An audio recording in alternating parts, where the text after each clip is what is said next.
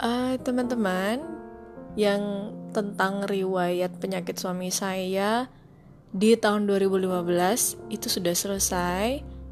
Uh, sudah saya jelaskan di episode ketiga. Dan di episode keempat ini saya mau menjelaskan lagi tentang apa yang terjadi di tahun 2016 nah jadi di tahun 2016 tepatnya saat bulan Januari ya. Di bulan Januari 2016 itu uh, benjolannya udah semakin bengkak ya seperti yang saya jelaskan di episode sebelumnya. Dan akhirnya kita sudah dirujuk ke Rumah Sakit Abdul Wahab Syahrani Samarinda. Jadi itu rumah sakit yang termasuk vaskes tingkatan ketiga di mana uh, isinya itu sudah ya ibaratnya udah rumah sakit besar lah ya uh, dokter spesialisnya sudah sudah sangat banyak jadi lebih puas gitu untuk tahu ini sebenarnya sakit apa. Dan ternyata suami saya ketika kita sudah uh, mengecek sudah biopsi sudah jadi kalau biopsi itu uh, dibedah sedikit untuk diambil sampelnya uh, dari cairan benjolan yang ada di lehernya suami saya. Jadi benjolan yang ada di lehernya suami saya itu bukan seperti daging. Jadi dia itu kayak apa ya?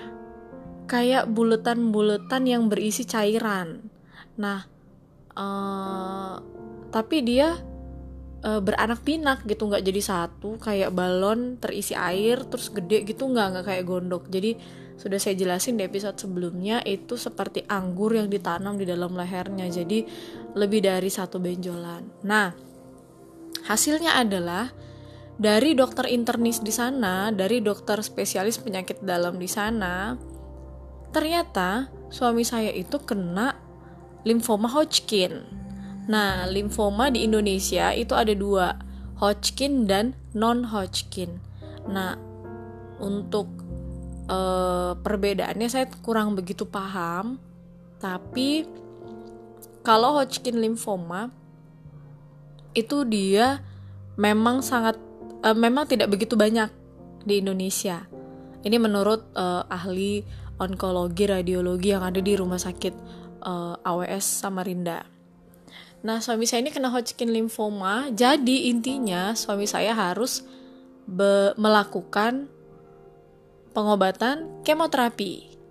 Nah, di sinilah pu, uh, apa namanya ya awal dari dramanya saya dan mertua saya juga orang tua saya.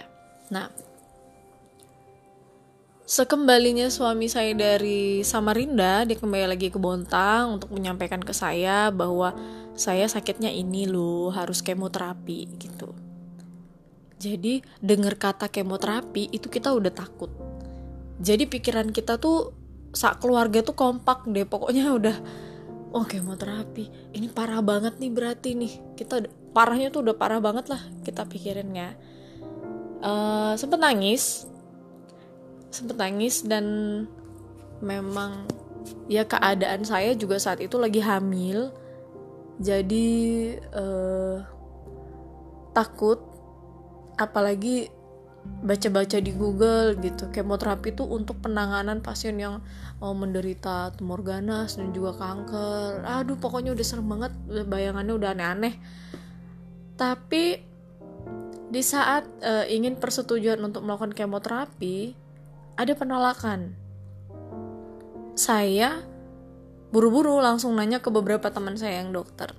Dan pasti memang mereka juga mengiyakan bahwa oh iya kalau kanker itu sudah lah itu sudah kemoterapi obatnya dan juga radiasi. Uh, terus ya saya percaya gitu loh ya. Maksudnya dengan uh, si dokter ini menyarankan kemoterapi ya udah itu pasti sudah yang sangat terbaik gitu. Nah ini drama banget nih di sini nih. Jadi suami saya juga udah ketakutan sendiri. Takutannya dia tuh bukan diomongin gitu aduh aku takut segala macam gini. Enggak. Suami saya adalah tipe yang tidak pernah mengeluh tidak pernah mengeluhkan apa yang dia rasain gitu kecuali tuh kemarin sakitnya. Jadi dia hanya diem aja gitu. Dia hanya pasrah. Jadi selama sebelum kita menuju kemoterapi pertama itu ada beberapa kali suami saya itu melakukan pengobatan alternatif. Tapi nggak sampai nggak sampai lebih dari dua bulan gitu loh nyoba pengobatan alternatifnya. Pengobatan alternatifnya adalah kita berobat ke yang katanya orang pintar. Nah di satu sisi saya nggak setuju nih. Karena saya nggak paham ya pengobatan alternatif yang hanya dimediakan lewat minyak dengan air dengan apa pun itu medianya itu saya kayak kurang masuk di akal gitu ya. Tapi orang tua saya dan juga mertua saya ya mereka karena orang dulu jadi masih percaya dengan uh, sugesti itu. Maksudnya kalau kita berobat dengan orang pintar ya udah sih kita akan sembuh gitu kan. Akhirnya udah dua bulan dicoba uh, pengobatan alternatif sampai ke sana sampai kemari bengkaknya itu semakin bengkak gitu. Jadi saya sama adik ipar saya yang perawat kebetulan suami saya punya adik ipar yang perawat. Jadi dia juga termasuk yang pro banget untuk uh, obat-obatan herbal yang langsung seduh bukan yang instan. Kemudian adik ipar saya yang perawat juga ya harus berbesar hati dengan ya sudah memang harus kemoterapi gitu loh. Sedangkan orang tuanya suami saya orang tua saya juga seperti ada penolakan besar bahwa udahlah kalau bisa pengobatannya orang pintar kenapa sih harus kemoterapi? Gitu ya. Akhirnya karena saya yang udah penasaran banget kapan sih berobat ke sana? Gitu loh. Udah kita langsung berobat ke rumah sakit umum daerah aja langsung ke Samarinda lagi nih udah kemoterapi aja udah kita ikhtiar kemoterapi.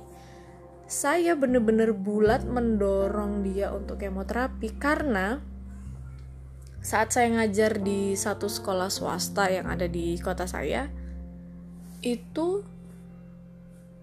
ada survivor kanker yang dia itu yang beliau-beliau ini guru-guru ini jadi saya pekerjaannya ngajar ya. Jadi guru-guru yang ada di tempat saya ngajar itu ada yang sudah pernah berapa kali uh, kemoterapi dan alhamdulillah mereka sehat bugar seger gitu ya. Dan sudah banyak sekali cerita-cerita tentang pasien-pasien kanker yang alhamdulillah akhirnya mereka uh, kembali bisa hidup normal gitu kembali hidup sehat setelah kemoterapi. Efeknya kemoterapi juga maksudnya tidak ada efek yang sangat berarti gitu. Maksudnya nggak sampai bisa jalan lah atau apa gimana gitu kan. Mereka tetap melanjutkan aktivitas. Bulat akhirnya saya langsung udah kemoterapi aja. Nggak usah yang berobat ke ini segala macam gitu. Pakai logika gitulah. Intinya kasarnya udah sampai situlah saya ngomongnya. Ya udah akhirnya dia mau. Akhirnya dia mau dia ke Samarinda kemoterapi uh, selama 2016 itu dia kemoterapi sebanyak 12 kali. Nah, di kemo ke 7 apa kemo ke 8 itu mulai terlihat efek dari kemoterapi. Pertama, kulitnya suami saya menghitam. Kemudian kukunya itu udah mulai menguning. Uh, lalu uh, lalu rambutnya juga udah mulai rontok ya. Jadi jadi ceritanya gini, uh, waktu saya melahirkan anak saya itu bulan Agustus juga tahun 2016. Nah, saat saya melahirkan anak saya, jadi ceritanya saya melahirkan anak saya itu tanggal 23 Agustus 2016. Itu melahirkannya jam 1 pagi. jam 1 pagi tuh. Uh, jam 1 pagi Subuhnya, begitu anak saya sudah lahir, subuhnya suami saya harus berpamitan karena dia harus melakukan uh, kemoterapinya siklus ke uh, siklus keempat. Kalau nggak salah kalau nggak siklus keempat apa siklus kelima gitu saya lupa. Uh, saat siklus kelima itu waktu anak saya sudah lahir tiba-tiba saya tuh ngeliat nih kok. Di kasur itu ada rambut-rambut rambut-rambut uh, ibaratnya ada yang rontok gitu. Ini rambut siapa nih kecil-kecil gitu kan. Masa rambutnya anak saya gitu kan nggak mungkin. Nah ternyata di situlah pertanda bahwa rambutnya dia tuh udah rontok.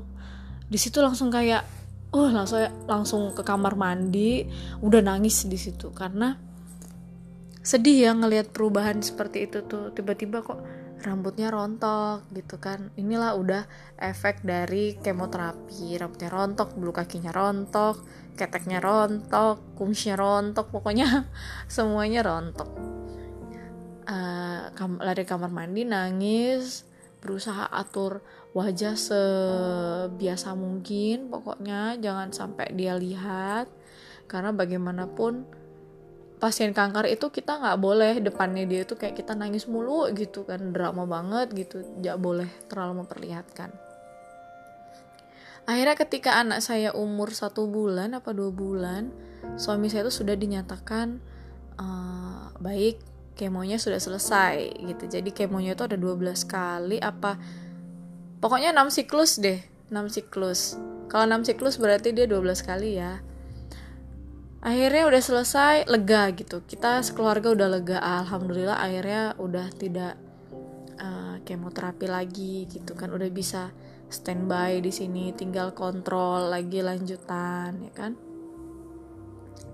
Terus um, 2016 itu sepertinya suami saya selesai kemoterapi antara bulan uh, September apa Oktober gitu ya saya lupa. Tapi mendekati akhir tahun 2016 nanti kita lanjut di 2017 ya di episode selanjutnya